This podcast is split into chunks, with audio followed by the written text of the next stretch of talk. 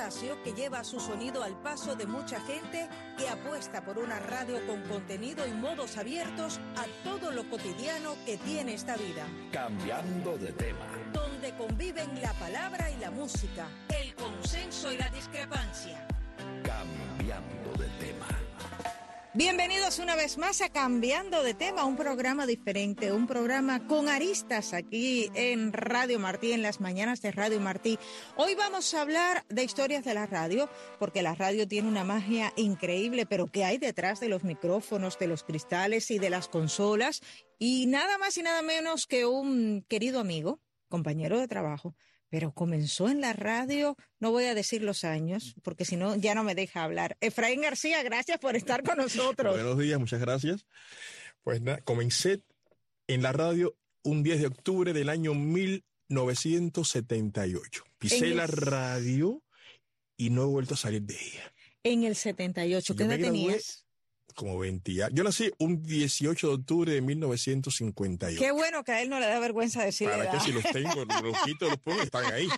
Eh, yo, estaba en corto, en, ya en el, en el penúltimo año de mi carrera, yo estudié en el Tecnológico Osvaldo Herrera, estudié técnico de radio.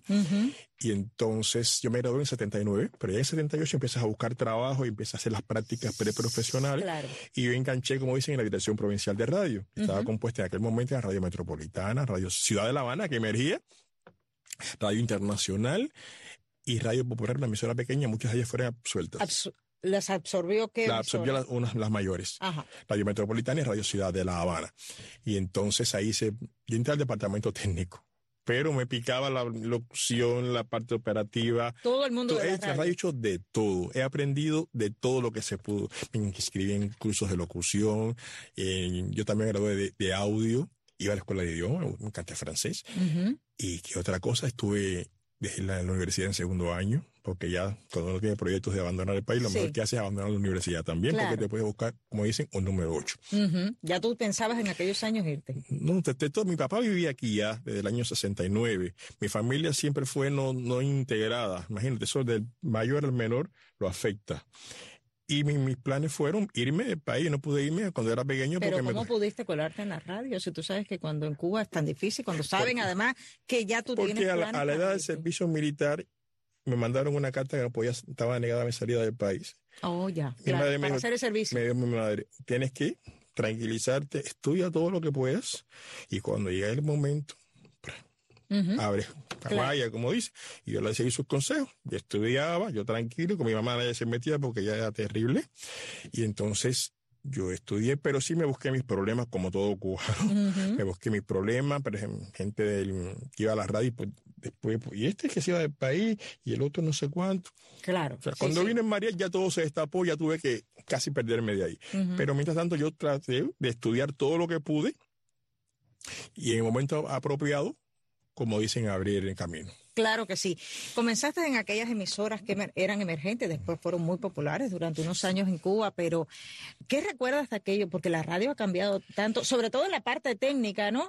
Cuando tú empezaste, ¿qué había en la radio? ¿Que eran cintas de aquellas grandes? Eran cintas grandes. Radio Ciudad de La Habana empezó, eh, por ejemplo, era una emisora que cuando ella empezó era grabada totalmente. Habían dos grabadoritas Sony o sea, todo era enlatado. Todo era el término que utilizamos en radio. Todo era enlatado. Eran bloquecitos de 15 minutos en un cuartito de JI-15 que no tenía ni aire acondicionado. Madre mía. Luego, cuando el Festival de la Juventud es el que ya coge los estudios de la antigua radiocadena Habana en N, sí. le pone un buen transmisor, que era la envidia de todas las emisoras de La Habana, y ya Radio Ciudad de La Habana sí es una emisora normal, ya con programas en vivo y demás, pero al principio era todo grabado, una cinta pequeña que yo había que hacer mago para aguantar la máquina por aquí, porque se usaban, por ejemplo, las grabadoras Sony pequeñitas, y la que tenía el stop grande en el medio no era para radio, no era una máquina profesional. Había que aguantar el carrete con las manos para que tirara, salían, me llorando. Sí, sí, sí, y se hacían milagros. Luego pasé a lo nacional, ya era un poquito mejor todo, ya, ya no existía la gigante el terrible. Ajá. Las llevaban el terrible en unas máquinas soviéticas de cinta. Que Iban el terrible, le decían. Le Así, eran unos, a todas las matrices que estaban grabadas a 15 pulgadas por segundo le faltaba el primer número. No me digas. Porque aquellas máquinas tenían unos motores que eran dignos de aviones. Arrasaban, tiraban, carretes, tiraban carretes, lanzaban, eran, eran. Dios mío de mi vida. Sí, ya en la Nacional, en Radio Centro, ya eran mejores equipos. Los mejores equipos siempre los tuvo la Nacional. Sí. Ahí aprendí muchísimo también, un ingeniero que recuerdo mucho, el señor Adrián Torres, retirado ya. Y da la casualidad que ahora es el... Estuve 28 años tratando de localizarlo sin contacto. Y ahora 28 años Sí. estuviste. Sí, cosas muy normales de cubano, 28 años sin ver a mi tía, tra- 30 años, una generación perdida, Sí. o dos, y resulta como cosas de la vida, casualidades de la vida, que él es ahora el abuelo de mi ahijada. No me digas. Para tu la vuelta que da la vida. Fíjate si da vueltas la vida y lo localizaste. Bueno, aquí te lo encontraste, porque otros, yo por ejemplo, he encontrado sí, lo personas en redes sociales. Me la encontré. Me he encontrado mucha gente en redes sociales, muchos amigos también. Y nada, así estuve. Luego salí de Cuba. En el año 83 fui a Panamá, a la bella Panamá, mi segunda patria, yo le digo. Trabajé también en la radio porque es muy diferente la radio de Cuba a la radio comercial. A ver, ahora dime tú, cuando realizaste ese cambio, que sales de Cuba, además que ya habías realizado un cambio de una emisora local, digamos, a una ya nacional, ya habías cambiado todo, como nos has contado, cuando tú llegas a Panamá, la forma de hacer radio es diferente, la forma de hablar en la radio es diferente, hay libertad, está la publicidad, que evidentemente casi todas las emisoras comerciales viven de la publicidad que se pone en la radio. ¿Aquello te chocó? Claro, me chocaron hasta los cartuchos, porque en Cuba era todo cinta. Sí. Y empezaron los cartuchos con los comerciales, cada uno con una. Que ya ahora estamos hablando está de cosas... obsoleto. o- vamos, más que Es más que obsoleto. Pero en su momento jugaron un papel novedoso. fundamental en la radio. Ajá. Y tuve y de- déjame aprender todo esto. Nunca me pagaron un centavo, pero yo iba a aprender.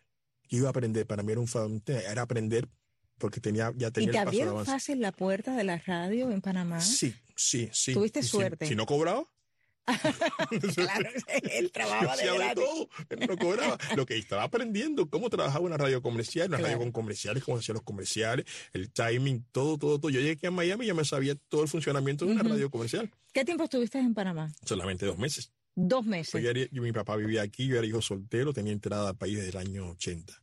Y viniste ahí, Y- entraste, llegaste y- aquí a Estados Unidos. Y Estados Unidos, ya con algún conocimiento, como bien dices. Sí. Panamá fue tu escuela para sí. mi- la mi escuela radio práctica, libre, digamos. escuela- sí, sí.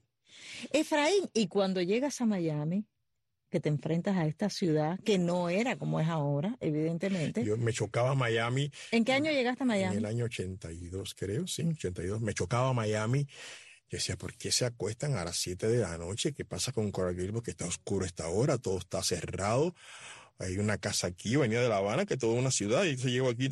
Y además la vida nocturna y de la vida Habana, que en nocturna. aquella época todavía había. No se dormía, nosotros no dormíamos. Tú te ibas a, ibas a dormir la- la- y llegaba alguien con un cuento y te quedabas escuchando y te dabas a las 2 de la mañana escuchando el cuento. Sí, Y entonces yo, yo me chocó mucho, pero como todo, o absorbes el medio o pereces en él. exactamente. Y nada, me acostumbré y ahora es al revés. Ahora el que te acuesta a las Ahora- 7, ahora- si puedes eres tú. No, tan- no tanto a las 7, sino que no, me, no hago mucha vida social, no, porque te acostumbras al state of mind, como dice, la forma de pensar es diferente. Claro. Y la vida Y también. la vida también, aunque Miami se ha modernizado mucho.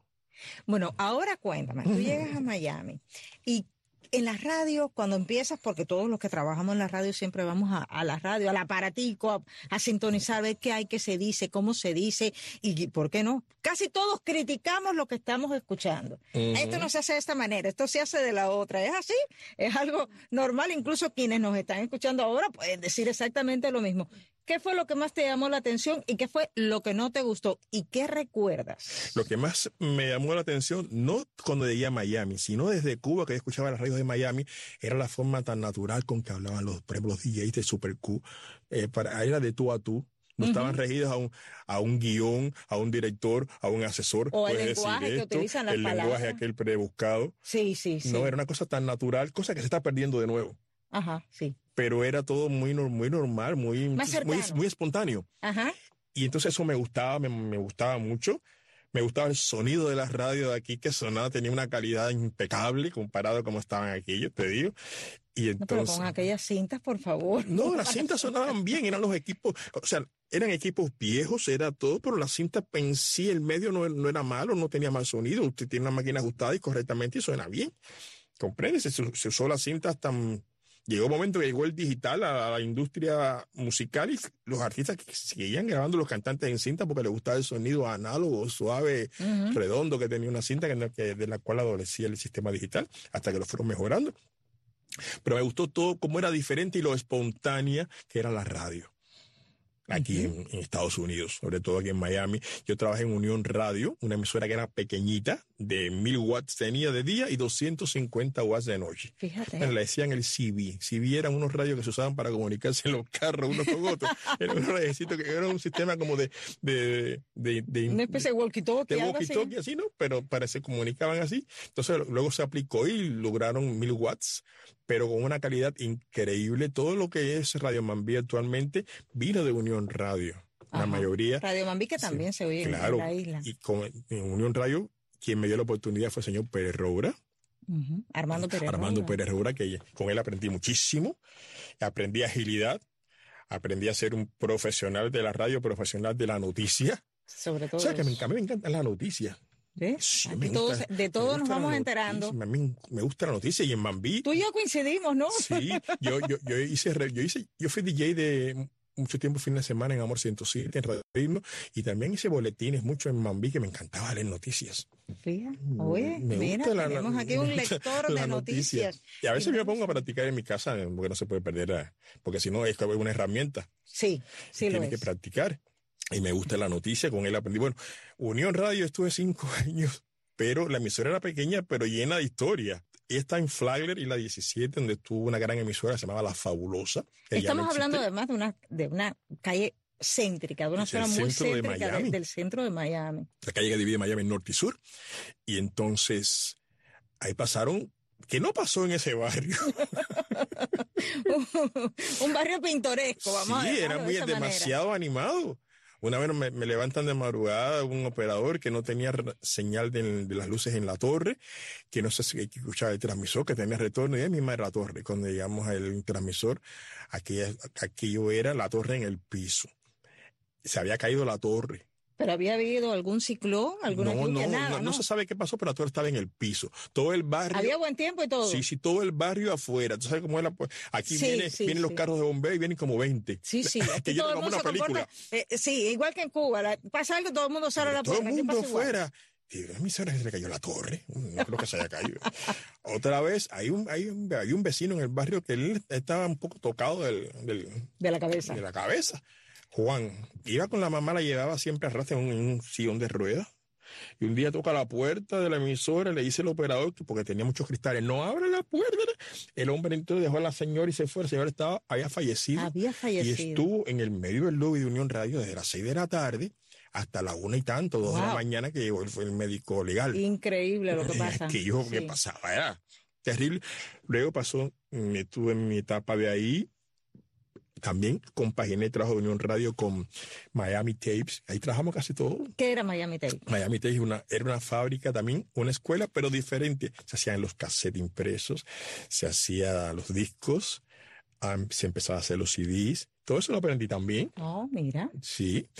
Y entonces después pasé ya a lo que era, fui fundador de Mambí, las primeras cuatro madrugadas de, de Mambí. Las, de las primeras cuatro madrugadas. Las primeras cuatro madrugadas. Oye, esas eran duras. Duras y salía de ahí y entraba a las 11 de la mañana en Unión Radio. No dormía. No dormía casi. Eso es lo que se te ha quedado. Es que no se duerme casi. no, te gusta el tú ni duermes, se te empata un día con otro. Luego ya en el... ¿Y esas madrugadas con quién trabajas? Esas madrugadas trabajábamos a Marta Casañas. Ya fallecida, que en paz descanse. trabajó Vivian Ruiz con nosotros, Antonio Miguel Suárez, es un actor muy famoso, también fallecido. Sí. El que hizo Lucecita, la, una emisora que radio, radio, radio Martí. Yo, fui, una, yo fui el una radionovela. El ingeniero de que grabó Lucecita. Ah, se grabaron, fuiste el ingeniero que grabó Lucecita que se escuchó, en, sí, claro. radio. Sí, señor. Las radionovelas de, de, Radio Martín Cuba marcaron, marcaron una pauta, déjame decirte. Así que tú fuiste el que grabaste Lucecita. Sí. Y entonces, ¿dónde está? Estabas contándome de aquellas primeras ah, madrugadas en Mambí, ¿con eh, quién? Entonces luego yo ya no, me quedé en un radio un tiempo y, el año y en el 30 de septiembre del, 89 ya, paso, me voy completamente a, lo que es Radio Mambí y Radio Ritmo, que era una emisora de baja potencia de FM, que estaban compaginadas. Entró Pero esas emisoras de, de, de FM en, en Cuba las escuchábamos porque eh, Sí. teníamos unos planos de unas antenas que se ponían. antenas, los Selena. y entonces uno escuchaba las emisoras de, Sí, de, sí. de radio, sí. Y entonces entró Radio, se hizo Radio Ritmo, que era un enredo porque la emisora tenía, hacía cambios de frecuencia. Por el día trabajaba en una frecuencia y por la noche en otra. Qué locura. Sí, entonces la imaginación, que una vez me acuerdo que era Marta Casañas, la actriz, que ya trabajaba en las madrugadas de Radio Ritmo al Sí. principio, y le llamo a un oyente. A la una de la mañana se hacía el cambio. Y dice, Marta, ¿cómo usted hace para irse para la otra emisora con todos los discos y todas esas cosas? Pero En su fíjate la, mente- la- la mente, magia de la. Claro, la ella, magia de la e- radio. ella pensaba que estaba en otro lugar. que- Claro, y que todo- se desplazaba. Todo es imaginativo, por eso la Claro. radio me gusta tanto. La radio, Porque- la radio trabaja con la imaginación y por eso a veces es importante, tú lo decías, ser espontáneo incluso, y yo- lo has dicho porque coincides conmigo, a la hora de comunicar, ¿no? Sí. Porque eso es lo que hace además que las personas Claro. puedan crear la imagen en su cabeza. Y la credibilidad, se, no, primero- fundamental. tienes que creértelo tú primero. Si no, nadie lo puede, nadie lo va a creer. Claro, sí, sí, es así. ¿Entiendes? Hay cosas que no se pueden escribir, cosas que no están, y cosas que están entre líneas. Sí, Tú tienes que buscarlas para darle Ajá. sentido. Por eso la Sí, radio es- es tan es difícil. sí, No, sí no, lo es. Porque en televisión tú te quedas, bajas una sonrisita y te quedas ahí. La radio no. No, la radio nunca te puedes callar. No, no. Y además los silencios en la radio tienen que ser muy justificados. Sí. Pero Porque además... las pausas se tienes- vuelven baches. Exactamente, pero además tú tienes que saber hacer llegar eso que tienes, esa información o lo que tienes. Por eso a veces uno, incluso a la hora de leer la noticia, Claro. tienes que, más que leerla, tienes que contar la noticia para que alguien la entienda. Claro, pues esa es la, la eterna batalla que tú tienes con a veces con los productores comerciales. Dices, yo no entiendo este comercial, yo grababa comercial. Si yo no entiendo esto, nadie lo va a entender. Sí, sí. Y no puedo darte un texto en 15 segundos con todas las inflexiones que necesita para que se pueda comprender, porque estoy muy atado a tiempo. El tiempo me lleva, esto, esto toma 20 segundos, no 15, porque hay preguntas, hay pausas, hay reflexiones, cosas que no por el que es tiempo. complicado. Efraín, dentro de la radio me dijiste que te gustaba mucho la noticia, pero además de la noticia, ¿qué es lo que más te gusta hacer? ¿Qué más me gusta hacer? Me gusta toda la radio, he hecho de todo. He sido DJ, técnico de, de audio, soy ingeniero, de- de- he reparado equipos, he cambiado válvulas en los transmisores, he hecho de todo. Aquí aprendí mucho también con Miguel Triay, el ingeniero. Todo- Todos nosotros lo conocemos, le dicen el buitre. El buitre le El decían, buitre, ¿por un qué? señor, a un Porque gran era ingeniero. capaz de llegar a No, cualquier pues le decía lugar. a todo el mundo buitre. Entienda, todo el mundo decía buitre. Ajá. Y entonces él era un señor con un conocimiento enorme de lo que era la tecnología, el- muy moderno y aparte un apasionado del sonido. Sobre todo. Porque no basta que tú pongas el equipo en el aire para sintonizarlo, para que tenga un buen sonido. Tú, tienes que gustarte el son- el sonido, la música, para Sí. que eso suene lindo. Sí, Porque hay quien no lo percibe. sí, sí, hay quien no se da cuenta, pero eso es fundamental, vamos, Sus una- emisoras eso es un ABC. Sus emisoras las que mejor sonaban en este pueblo. El mejor sonido las tenían. Has dicho, como decimos en Miami, el pueblo, aunque no lo Sí, crean. este. A quienes ahora nos escuchan en, en la isla, lo, lo decimos así, Miami es un pueblo, por eso somos la séptima provincia. Ha cambiado la radio en los Muchísimo. últimos años. Ha Se ha ido perdiendo la magia de la radio. Se ha ido perdiendo en gran escala y a pasos, En gran escala, y a pasos agigantados. Ajá. Ha entrado la tecnología que ha venido a sustituir, como dice, a la mano de obra humana. Y entonces ya te encuentras un DJ que tiene que hacer un show para su emisora y para otras emisoras también que pertenecen a su cadena y que no tienen personal que trabaja. Las emisoras están solas. Entonces hace el, hace el show de Miami y entras a la computadora, por ejemplo, de New Jersey, de algún pueblito, algún lugar, y haces el show para esa emisora también. Ujú. Y ellos te dan el tiempo muy... Está hablando DJ, está hablando la voz oficial también grabada, lo que son liners, li- son líneas nada Sí. más, y vuelve la música, y todo se ha ido ya como robotizando demasiado, automatizando, se ha perdido la espontaneidad, el tú a tú, ¿entiendes? El lazo que te une el oyente con su comunicador se ha ido perdiendo. Siempre se dice por parte de los oyentes, de los comunicadores radiales, que la radio acompaña. ¿Hemos empezado a dejar de acompañar? Yo creo que sí. Está la, esa radio que a la vez no se han, yo no sé si se han dado cuenta, ¿no? Pero yo me he dado cuenta porque hay una gran competencia ahora mismo con los son las plataformas musicales que te ponen la misma música que te pone la radio. Y la oyes sin DJ, sin nada, porque ya no, no existe, ya la compañía no existe. Ya la personalidad no es la persona valga la redundancia que está detrás del micrófono. Ahora la personalidad es la música, nada más. Ya, o sea, se ha despersonalizado. Exactamente, el DJ que es una cosa secundaria. Este DJ o no está, hay días que no hay DJ, por ejemplo, las madrugadas muchas emisoras están automatizadas y tú oyes la música y la voz oficial. Y es la computadora. Y la computadora sonando sola, sola. O sea, que no se trabe aquella porque es terrible, porque no hay nadie que la vaya a reparar. Sí, sobre todo eso, es muy peligroso eso, porque además cualquier situación, se va la luz, pasa cualquier cosa y entonces aquello se queda en silencio. Repitiendo el, mismo, los mismos cinco segundos en toda la madrugada. Sí, yo también, ¿eh? yo también lo, he vivido. A veces también en muchas emisoras se ha decidido colocar cámaras para que las personas puedan conocer al presentador, al conductor, al locutor, como quiera que se le llame en estos momentos. Hace unos años cualquier persona que te escuchaba a ti se podía hacer una imagen de cómo quería que tú fueras no es como eres, sino cómo quería que tú fueras. Yo quería que Efraín fuese una persona que eh, fuese un atleta de seis pies, con, con unos músculos enormes, con unos ojos de no sé qué color, y de pronto venían y te decían, ay, pero tú pero eres usted, usted, es Efraín, es de. Es usted Efraín, esas cosas te decían. pero, Efraín García, pero con una, así toda despótica la muchacha, ¿usted es Efraín García? Sí, es de amor, sí, soy yo. Y como me o sea, no tuvo ni que hablar, dijo que desilusión. Pero eso. Eso se pierde con tanta cámara y tanta cosa. La radio es una magia, no todo el mundo tiene la posibilidad ni tiene la gracia de hacer ese crossover de radio a televisión, de poder nadar en las dos aguas. Sí.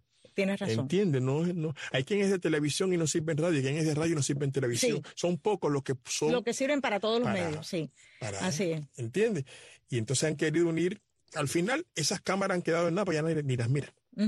Pero sí mucha gente, por ejemplo, quieren ver o escuchar cosas que se puedan hacer a través de los Facebook Live. Y eso también tú crees que va en detrimento de lo que es, hablamos de lo que es la magia de la radio. Claro, porque estás ahí, de, como se dice, estás presente ya. Ya no tienes imaginación, ya te lo dieron todo. ¿Cómo ves el futuro de la radio? El futuro de la radio. La radio comercial la veo muy mal. Actualmente ya está en decadencia, lo mismo a 20 te lo dicen. Las redes sociales, los Facebook Live, los YouTube, los canales de todo eso, eso han ido a sustituir lo que es parte de la radio, cierta parte de la radio, y hay otra que es insustituible, como la parte de noticias. como la parte de la inmediatez. La inmediatez, porque ahora no tú puedes grabar la noticia y dejarla ahí a la carta que No, porque caducó. Claro, caduca en minutos. La parte deportiva, también, claro. La parte informativa de el, estado del tiempo, la parte meteorológica, eso tiene que estar actualizado. Y son campos en la radio que serán insustituibles. Pero la parte que es música, la otra, están a los programas ahí. Y tú los bajas cuando quieres y los escuchas cuando viene. Eh, o sea que es a gusto de consumidor. A gusto del consumidor, porque lo han hecho así.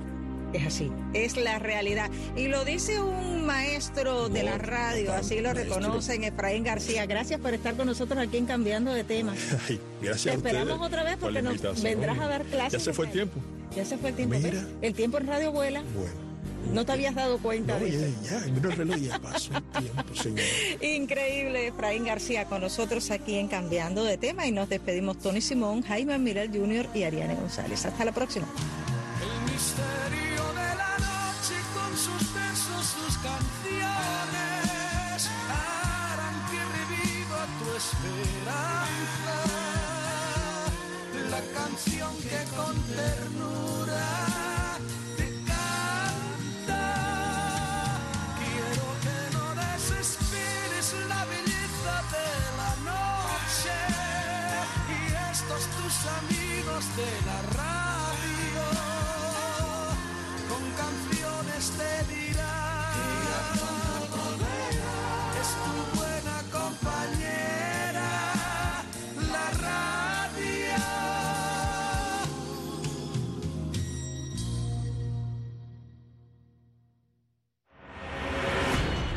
El gobierno de los Estados Unidos de América ha indicado acerca de su política migratoria.